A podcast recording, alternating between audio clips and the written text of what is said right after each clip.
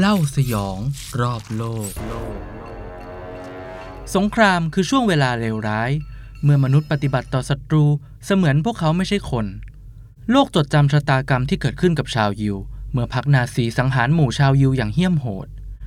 ในช่วงสงครามโลกครั้งที่สอง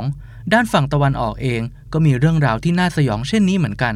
เมื่อญี่ปุ่นตั้งเป้าหมายจะผลิตอาวุธเชื้อโรค โดยใช้คนจริง ๆ เป็นหนูทดลอง ครับสวัสดีแฟนๆ เล่าสยองรอบโลกครับ กลับมาพบกันอีกครั้งใน episode ที่ 12 วันนี้จะมาพูดถึงเรื่องสยองที่เกิดขึ้นในช่วงสงครามโลก แล้วก็เป็นเรื่องที่หดหู่มาก ส่วนตัวแล้วเนี่ยพอค้นข้อมูลแล้วก็รู้สึก down ไปวันสองวันเลยทีเดียว เป็นเรื่องที่เกี่ยวกับการทดลองที่ไร้มนุษยธรรม แล้วก็น่าหดหู่อย่างมาก ถ้าพูดถึง กระบวนการทดลองทางการแพทย์ในช่วงสงครามเนี่ยคนส่วนใหญ่อาจจะนึกถึง กรณีที่เกิดขึ้นกับชาวยิวที่พรรคนาซีเนี่ยได้ทำการสังหารหมู่ชาวยิวอย่างเป็นระบบ แล้วก็จะมีนายแพทย์ของพรรคนาซีคนดังที่เป็นที่รู้จักโจเซฟเมนเกเลอร์คนนี้เนี่ยมีฉายาว่าเป็นเทวทูตแห่งความตาย เพราะว่าเป็นคนชี้เป็นชี้ตายเลยว่า ชาวยิวคนไหนในค่ายอัลวิชที่จะถูกส่งไปใช้งาน หรือว่าจะถูกส่งไปรมแก๊ส รวมถึงบุรุษคนนี้เนี่ยยังอยู่เบื้องหลัง การทดลองบางอย่างกับชาวยิวด้วยอย่างเช่น การฉีดสารต่างๆ เข้าสู่ร่างกาย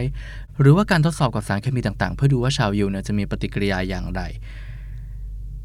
แต่ที่จะเล่าครับไม่ใช่เกี่ยวกับชาวยิวและสิ่งที่นาซีกระทำต่อชาวยิว แต่เป็นเรื่องที่เกิดขึ้นในฝั่งตะวันออกของเราเนี่ยแหละ เป็นการทดลองของญี่ปุ่นที่ได้ชื่อว่า วิปริตผิดมนุษย์ที่สุดแล้วก็น่าหดหูอย่างมากที่ว่า สิ่งนี้เคยเกิดขึ้นบนโลกของเรา นั่นก็คือการสร้างอาวุธเชื้อโรคจากการใช้คนเป็นๆที่พื้นที่ทางตอนเหนือของจีนครับในช่วงที่ญี่ปุ่นเนี่ยยึดพื้นที่บางส่วนของจีนเป็นอาณานิคม มาบรีฟประวัติศาสตร์คร่าวๆกันหน่อย ถ้าเราย้อนไปช่วงประมาณปีพัน850เนี่ยตอนนั้นเนี่ยญี่ปุ่นเนี่ย เพิ่งจะเปิดประเทศใหม่ ๆ หลังจากที่ปิดประเทศมานานแล้วก็เป็นชาติที่โดดเดี่ยวลึกลับอย่างมาก พอช่วงเปิดประเทศใหม่ๆเนี่ยก็เนื้อหอมสหรัฐก็มา จะทำการค้าการขายด้วย แต่ว่าดีลของการเจรจาเนี่ยญี่ปุ่นมองว่าเสียเปรียบ เสียเปรียบบรรดาชาติตะวันตกที่เข้ามาค้าขาย ทีนี้พอผ่านเวลาไปหลายสิบปีครับ ประมาณปี 1868 ญี่ปุ่นเกิดการปฏิวัติเมจิขึ้น ก็ยกเลิกระบบชนชั้นแล้วก็ เปลี่ยนประเทศไปสู่การทำอุตสาหกรรม แล้วก็การทำเศรษฐกิจกับนานาชาติ จุดนี้เนี่ยนักบริษัทมองว่าเป็นหัวเลี้ยวหัวต่อสำคัญ เพราะว่าพอมีการปฏิวัติเมจิแล้วเนี่ยปรากฏว่าญี่ปุ่นก็พัฒนาขึ้นมาในหลาย ๆ ด้าน ทั้งด้านอุตสาหกรรม ด้าน ความเป็นอยู่ผู้คน ก็ส่งผลให้ญี่ปุ่นเนี่ยพังอาจขึ้นมาเป็นชาติมหาอำนาจครับ แล้วก็เริ่มมีความคิดที่จะอยากล่าอาณานิคมแบบเดียวกับชาติตะวันตก ก็ในช่วงนั้นฮะช่วงทศวรรษที่ 19 ญี่ปุ่นเนี่ยเล็งเป้าหมายไปที่เกาหลี เพราะว่าอยู่ใกล้แล้วก็มีแร่เหล็กมากมาย ปี 1894 ตอนนั้นก็เกิดสงครามจีนญี่ปุ่นครั้งที่ 1 ขึ้น เกิดขึ้นหลังจากที่ญี่ปุ่นเนี่ยเริ่มขยายอิทธิพลเข้าไปในคาบสมุทรเกาหลี ซึ่งจีนที่อยู่ตรงนั้นนะที่เขาเป็นเจ้าอิทธิพลเดิมเขาก็ไม่ยอม ก็นำมาสู่การสู้รบกัน แล้วก็ญี่ปุ่นก็สามารถยึดเมืองต้าเหลียนแล้วก็เหวยไห่ได้ครับ พูดง่ายๆว่าญี่ปุ่นก็เริ่ม ยึดบางส่วนของจีนได้ ตอนนั้นรัสเซียก็ไม่พอใจเหมือนกัน เพราะว่ารัสเซียเนี่ยก็เพิ่งจะสร้างเส้นทางรถไฟสายทรานไซบีเรียตะวันออกที่เชื่อมรัสเซียกับเอเชียรวมถึงเข้ามาในจีนด้วย ก็นำไปสู่สงครามระหว่างรัสเซียกับญี่ปุ่นครับทางรัสเซียและญี่ปุ่นเนี่ยต้องการขยายอำนาจเข้าไปในดินแดนแมนจูเรียของจีน แมนจูเรียเนี่ยอยู่ทางตอนเหนือนะ แต่ว่าพอสู้รบกันแล้วเนี่ยญี่ปุ่นก็มีชัยเหนือครับ ทีนี้เนี่ยพอญี่ปุ่นเนี่ยรบชนะบ่อยขึ้นบ่อยขึ้น พอสงครามโลกครั้งที่หนึ่งญี่ปุ่นก็มั่นใจพังอาจขึ้นมา ก็เข้าร่วมกับฝ่ายสัมพันธมิตรประกาศสงครามกับเยอรมนีด้วย แล้วก็ค้าขายอาวุธส่งสินค้าส่งทหารไปร่วมสงคราม รวมถึงรุกรานจีนแบบที่ต้องการด้วยนะ ก็ในเวลานั้นเนี่ยช่วงสงครามโลกที่หนึ่งญี่ปุ่นก็กลายเป็นชาติมหาอำนาจแห่งเอเชียขึ้นมานำมาสู่การยึดครองดินแดนแมนจูเรียของจีนในที่สุดในปี 1931 และญี่ปุ่นก็ได้ตั้งรัฐบาลหุ่นเชิดขึ้นที่พื้นที่แห่งนี้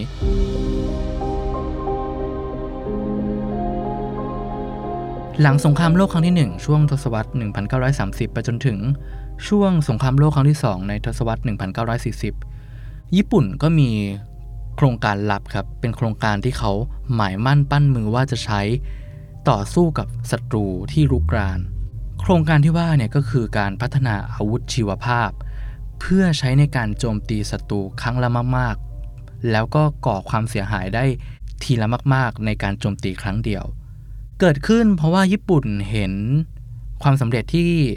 เกิดในสงครามโลกครั้งที่หนึ่งที่ตอนนั้นเนี่ยหลายชาติในยุโรปเนี่ยใช้แก๊สมัสตาร์ดในการโจมตีแล้วก็ส่งผลให้ทหารที่อยู่ที่สนามพลอตตรงแนวรบเนี่ยได้รับบาดเจ็บบางครั้งพิการเลยก็มี ญี่ปุ่นก็เลยตั้งเป้าหมายว่าจะพัฒนาอาวุธชีวภาพขึ้นเป็นของตนเอง แต่ว่าอันที่จริงเนี่ยช่วงหลังสงครามโลกครั้งที่ 1 ครับ ตอนปี 1925 เนี่ยนานาชาติเขาลงนามในอนุสัญญาเจนีวากันแล้วว่า ห้ามใช้อาวุธเคมีในการสู้รบกัน โครงการของญี่ปุ่นเนี่ยก็เลยเป็นโครงการพัฒนาแบบลับๆ มีการจัดตั้งหน่วยพิเศษ ค่ายพิเศษขึ้นมาเพื่อทดลองทดสอบอาวุธเหล่านี้ แล้วก็หนึ่งในหน่วยที่โด่งดังที่สุดเนี่ยมีชื่อว่าหน่วย 731 ตั้งอยู่ที่เมืองฮาบินครับในมณฑล เฮหลงเจียงทางตอนเหนือของประเทศจีน หรือว่าบริเวณดินแดนแมนจูเรียที่ญี่ปุ่น ตอนนั้นเนี่ยยึดเป็นอาณานิคม หน่วยนี้เนี่ยนำโดยพลโทชิโรอิชิอิเป็นแพทย์ทหารชาวญี่ปุ่น แล้วก็เป็นนักจุลชีววิทยา คนคนนี้เนี่ยจะอยู่เบื้องหลังไอเดียพิสดารในการทดลองทดสอบต่างๆ รวมถึง บางครั้งเนี่ยก็เป็นคนลงมือผ่าตัดทดสอบเองด้วย แล้วก็จะรวบรวมผลสรุปผลรายงานไปยังองค์จักรพรรดิญี่ปุ่นในเวลานั้น และถามว่าเหยื่อที่ถูกนำมาทดสอบเป็นใคร ส่วนใหญ่ก็เป็นเฉลยสงคราม แล้วก็ชาวบ้านที่อยู่ในแถบนั้นครับ คาดกันว่าประมาณร้อยละ60เนี่ยเป็นคนจีน อีกร้อยละ30เนี่ยเป็นคนรัสเซีย เพราะว่าเขตแมนจูเรียตรงนั้นเนี่ยติดกับรัสเซียแล้วก็มีเส้นทางรถไฟที่เชื่อมกัน ก็ทั้งคนจีนและคนรัสเซียเนี่ยก็ข้ามฝั่งกันไปมาหาสู่กัน ส่วนอีกร้อยละสิบเนี่ยคาดกันว่าเป็นคนเกาหลีและมองโกที่อยู่ในบริเวณนั้น ทีนี้เนี่ยอยู่ดีๆเนี่ยจะให้ทหาร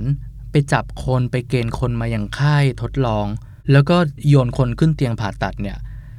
คือในช่วงเวลานั้นเนี่ยแค่พลังของชาตินิยมอย่างเดียวที่ว่าคนญี่ปุ่นมองว่าตัวเองเป็นชาติที่เหนือชาติอื่น คนจีนด้อยกว่า มันก็เพียงพอในระดับหนึ่งครับแต่ว่ามันมีกลยุทธ์มากกว่านั้นในการ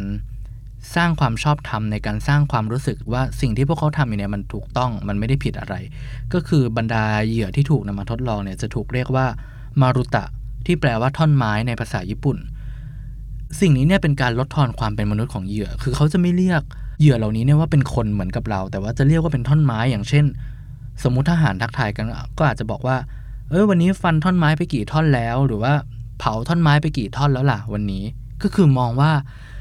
เหยื่อที่ถูกทดสอบเนี่ยไม่มีชีวิตจิตใจเป็นเหมือนท่อนไม้เลยไม่มีความเจ็บปวด แต่ว่าในความเป็นจริงไม่ใช่อย่างนั้น แล้วก็ที่เราเปรียบเลยว่าฟันท่อนไม้ไปกี่ท่อน เผาท่อนไม้ไปกี่ท่อนเนี่ย อันนี้เป็นแค่เสี้ยวหนึ่งของการทดลองครับเพราะว่าการทดลองจริงๆเนี่ยเลวร้ายกว่านั้นมากเขาทดลองอะไรกันบ้างใน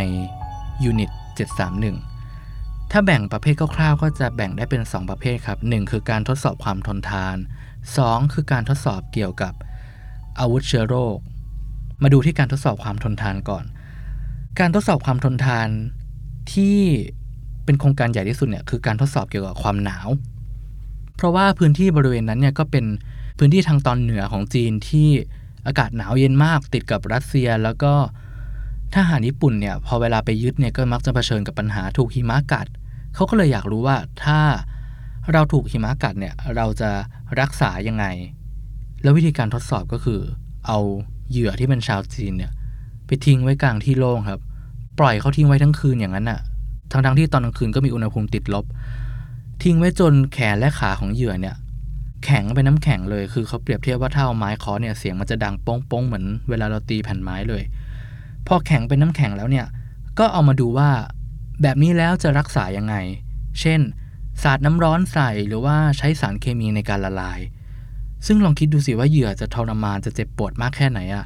ลำพังแค่แบบแขนขาเป็นน้ำแข็งโดนน้ำแข็งกัดอะมันทั้งแสบทั้งบวมอยู่แล้ว นี่คือสิ่งที่เกิดขึ้นในยูนิต731 แล้วก็การทดสอบนี้เนี่ยถูกถ่ายทอดผ่านภาพยนตร์ด้วยนะครับ หนังที่โด่งดังที่สุดเนี่ยคิดว่าหลายคนน่าจะรู้จักนะ นั่นก็คือเรื่อง Man Behind the Sun หรือในชื่อไทยว่าจับคนมาทำเชื้อโรค เป็นภาพยนตร์เมื่อปี 1988 ที่ฉายความโหดเหี้ยมของทหารญี่ปุ่นที่ทดสอบสิ่งเหล่านี้กับเหยื่อชาวจีน scene ที่จดจำที่สุดขอ spoil เลยแล้วกัน ที่ทุกคนจำได้ก็คือ scene ที่ผู้หญิงชาวจีนเนี่ยถูกบังคับให้เอาแขน ไปตากหิมะ จนมันแข็งเป็นน้ำแข็ง แล้วก็พอเข้ามาเนี่ยทหารญี่ปุ่นก็บังคับให้ผู้หญิงคนนี้เนี่ยจุ่มแขนลงไปในถังสารเคมีพอจุ่มลงไปแล้วเอาแขนขึ้นมาปุ๊บ ปรากฏว่าแขนเนี่ยก็กลายเป็นแบบเหมือนเป็นท่อนน้ำแข็งไปเลยครับ แล้วทหารญี่ปุ่นก็เอามือจับไปที่แขนเท่านั้นแล้วก็กระชากหนังออกมา หนังหลุดออกมาทั้งผืนเลยครับ แล้วก็เหลือแต่กระดูกขาวๆ นี่คือภาพจากหนัง ที่ตอนนั้นเนี่ยผมจำได้ว่าตอนดูเด็กๆเนี่ยกลัวมากแบบขนลุกเลยพอเห็นภาพนี้ ซึ่งแน่นอนว่าสิ่งที่เกิดขึ้นในค่ายยูนิต 731 จริงๆเนี่ยเลวร้ายกว่านี้มากแน่ๆ เพราะว่าเหล่านี้เนี่ยคือข้อมูลเบื้องต้นที่เรารู้ ในการทดสอบความทนทานมีอะไรอีก ก็อย่างเช่น ความทนทานต่อแรงดันครับเขาก็จะเอาเหยื่อเนี่ยเข้าไปในห้องพิเศษความดันสูง ก็ขังเหยื่อไว้อย่างนั้น จากนั้นก็ค่อยๆ เพิ่มแรงดันอากาศเรื่อยๆจนเหยื่อเนี่ยทนไม่ไหวจนแบบลูกตาเนี่ยระเบิดออกมา หรือว่าลำไส้เนี่ยปริ้นออกมาจากทวารเลยทีเดียว รวมถึงยังทดสอบความทนทานของมนุษย์ที่มีต่อบรรดาก๊าซพิษและสารเคมีต่างๆ ด้วย อีกหนึ่งภาพจำที่ มาจากหนังแล้วก็มีบันทึกจริง ๆ ก็คือเรื่องของแม่ลูกชาวรัสเซียครับ ที่ถูกขังอยู่ในห้องกระจกห้องหนึ่ง ในขณะที่ด้านนอกเนี่ยก็มีบรรดานักวิทยาศาสตร์ ทหารของญี่ปุ่นเนี่ยรายล้อมคอยสังเกตการ จากนั้นเนี่ยเจ้าหน้าที่เขาก็ปล่อยก๊าซพิษลงมา เพื่อดูว่าต้องใช้เวลากี่นาทีถึงจะทำให้แม่ลูกคู่นี้เสียชีวิต ก็ที่ด้านในเนี่ยแม่ลูกก็พยายามร้องขอชีวิต แต่ก็ไม่เป็นผลสุดท้ายพวกเขาก็ตายครับ ส่วนอีกเซกชันหนึ่งที่เกี่ยวกับการทดสอบเชื้อโรค อันนี้ก็เลวร้ายพอกันครับ คือเขาเอาเชื้อโรคไปใส่ตัวมนุษย์เลยอะพูดง่ายๆ อย่างเช่น ในกรณีของการโรคอย่างเงี้ยที่เป็นโรคระบาดทั่วไปในเวลานั้นเนี่ยทหารญี่ปุ่นก็เอาเชื้อโรคฉีดใส่เหยื่อที่เป็นหนูทดลอง แล้วก็ปล่อยไว้อย่างนั้นไม่รักษาดูซิว่าจะเกิดอะไรขึ้นกระบวนการพัฒนาโรคจะเป็นอย่างไงรวมถึงยังเอาคนที่ติดเชื้อเนี่ยไปขังรวมกับคนที่สุขภาพดีด้วยนะ เพื่อดูว่า กระบวนการติดเชื้อเนี่ยจะเกิดขึ้นเร็วแค่ไหน แถมมากกว่านั้นครับ พอติดเชื้อหนักๆแล้วเนี่ยบางครั้งเนี่ยคนเหล่านี้เนี่ยจะถูก เอาเข้าห้องผ่าตัดเพื่อที่แพทย์ชาวญี่ปุ่นเนี่ยจะได้ผ่าดูร่างกายข้างในด้วยว่า เกิดอะไรขึ้นกับระบบร่างกาย แล้วการผ่าที่พูดถึงเนี่ยเป็นการผ่าแบบไม่ใช้ยาสลบด้วยนะ เพราะว่าตอนนั้นเนี่ยแพทย์ชาวญี่ปุ่นเขาเชื่อว่าถ้าใช้ยาสลบเนี่ยมันจะมีผลกระทบต่อการทำงานของระบบร่างกาย แล้วคิดดูสิว่าเหยื่อจะทรมานมากแค่ไหนที่ต้อง โดนกรีดท้องแบบนั้นน่ะ มีเรื่องเล่าจากหนึ่งในมือผ่าตัดชาวญี่ปุ่นครับ คือสำนักข่าวนิวยอร์กไทม์เนี่ยเคยเผยแพร่บทความที่ไปสัมภาษณ์อดีต มือผ่าตัดชาวญี่ปุ่น ที่เคยทำงานในค่ายของหน่วย 731 ในตอนนั้น เขาก็เล่าว่าเขาจำได้เลยวันแรกที่เขาไปทำงานเนี่ย พอเขาเข้าไปในห้องผ่าตัดเนี่ยภาพที่เห็นก็คือ เป็นชายชาวจีนอายุประมาณ 30 ปีเนี่ย ถูกเปลือยกายแล้วก็มัดไว้กับเตียง เขาก็ได้รับคำสั่งให้กรีดมีดลงไปที่หน้าอกของชายคนนั้นกรีดยาวลงมาจนถึงท้อง เขาบอกว่าเขาจำได้ว่าช่วงเวลาที่กรีดมีดลงไปเพื่อแหวกดูเครื่องในเนี่ย ชายคนนั้นเนี่ยส่งเสียงร้องด้วยความเจ็บปวด และเป็นเสียงร้องที่แบบเขาไม่เคยได้ยินมาก่อนอะ เป็นเสียงที่ที่เขายังจดจำมาจนถึงทุกวันนี้ แถมใบหน้าของชายคนนั้นเนี่ยก็บิดเบี้ยวไปด้วยความเจ็บปวด จนมันไม่สามารถบรรยายได้เลยว่า มันเป็นยังไงเพราะมันเป็นภาพที่เขาไม่เคยเห็นมาก่อน และนี่คือส่วนหนึ่งของสิ่งที่เกิดขึ้นกับเหยื่อที่ถูกฉีดเชื้อโรคใส่ยังไม่พอ ร่างกายยังถูกมาผ่าดูข้างใน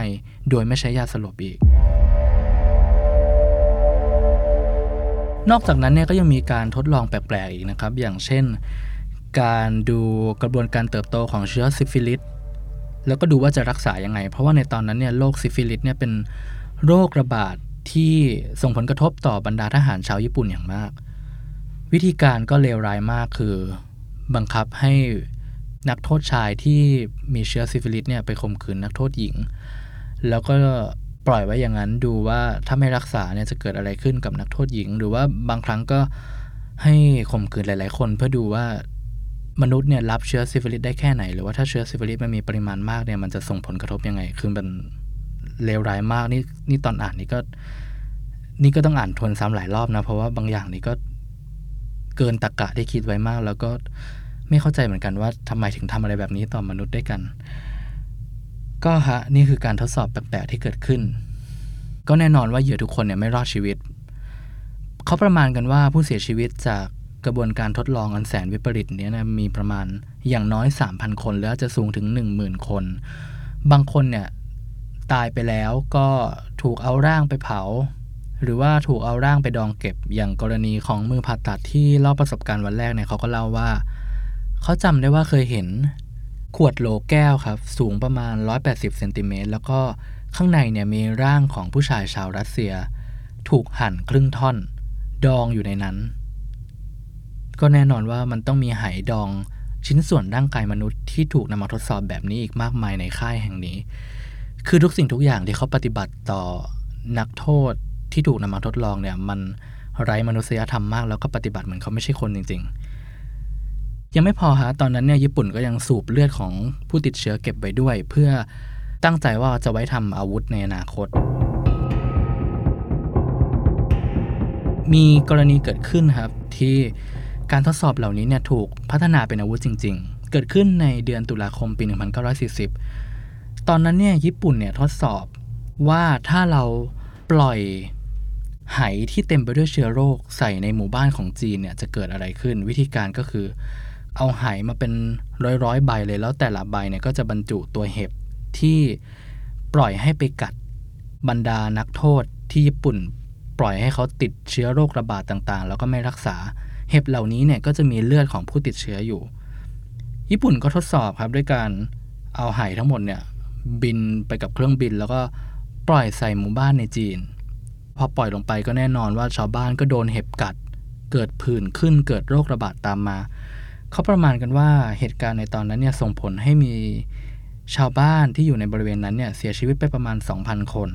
แล้วก็ไม่ใช่ครั้งเดียวด้วย ยังมีครั้งอื่นๆตามมาอย่างเช่น การใช้เชื้อแอนแทกเนี่ยบอมลงไปใส่หมู่บ้านจีน คาดกันว่ารวมๆเนี่ยจะมีคนเสียชีวิตมากถึง 6,000 คนเลยทีเดียว นอกจากทั้งหมดที่กล่าวมาข้างต้นครับ ก็ยังมีการทดลองแปลกๆวิปริตที่เราไม่สามารถจัดหมวดหมู่ได้ว่าสุดท้ายแล้วเนี่ยมันมีเพื่อทดสอบความทนทานหรือเพื่อทดสอบเชื้อโรคกันแน่ เพราะว่ามันบ้าบอมากอย่างเช่น ทดสอบด้วยการตัดอวัยวะจากร่างแล้วต่อกลับเข้าไปใหม่ในแบบสลับข้าง หรือเปลี่ยนถ่ายอวัยวะจากคนหนึ่งไปให้คนหนึ่งหรือ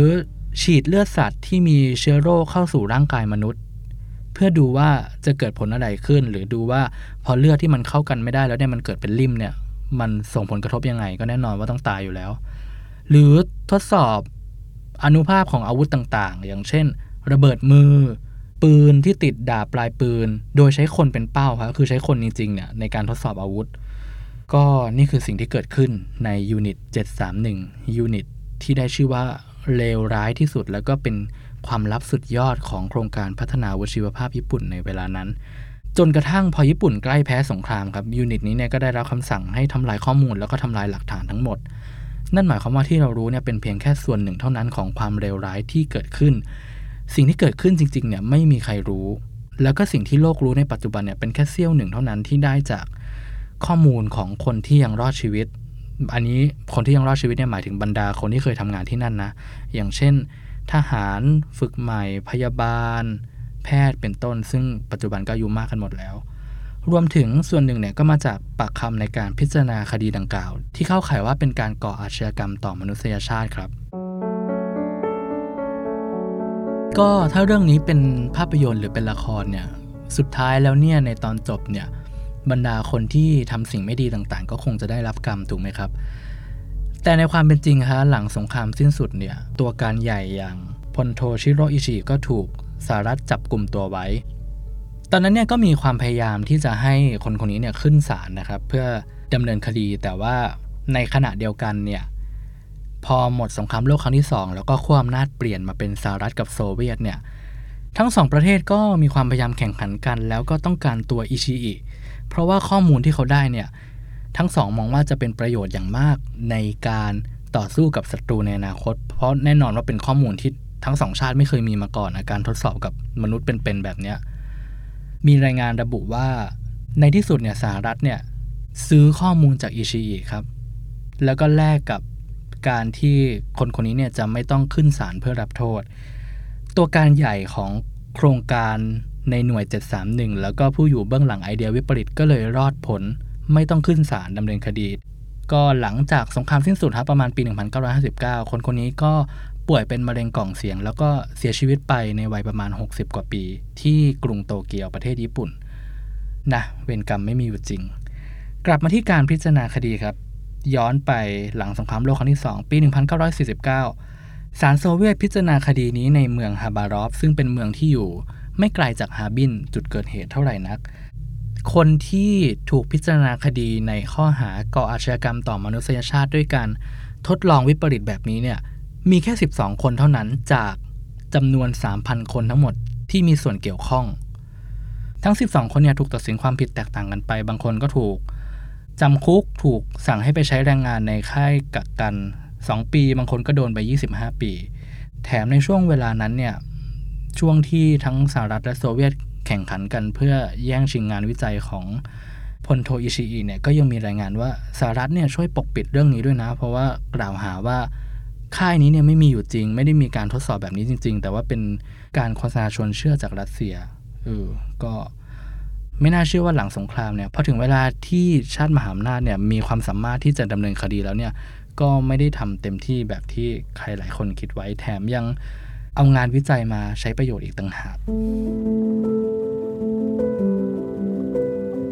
ทุกวันนี้ฮะเรื่องราวของยูนิต731เนี่ยก็ถูกนำมาเผยแพร่เป็นภาพยนตร์ เป็นสารคดีมากมาย รวมถึงยังมีพิพิธภัณฑ์จัดตั้งขึ้นในเมืองฮาบินด้วย ก็ถ้าใครมีโอกาสไปเที่ยวก็ลองไปชมกันได้ครับ มีรูปปั้นจำลอง การทดสอบความทนทานให้หิมะกัด รวมถึงกรณีของแม่ลูกชาวรัสเซียที่ถูกขังในห้องแล้วก็ปล่อยก๊าซพิษ ก็มีโชว์ที่ฮาบินเหมือนกันครับ และนี่ก็คือเรื่องราว ความเลวร้ายที่เกิดขึ้นในช่วงสงครามที่มนุษย์กระทำต่อกันอย่างไม่น่าเชื่อว่าจะเกิดขึ้น จบไปแล้วฮะสำหรับพอดแคสต์เล่าสยองรอบโลก episode ที่ 12 ขอขอบคุณแฟนๆ ทุกคนเลยครับที่ติดตามกัน แล้วก็อยู่ด้วยกันมาตลอด 3 เดือน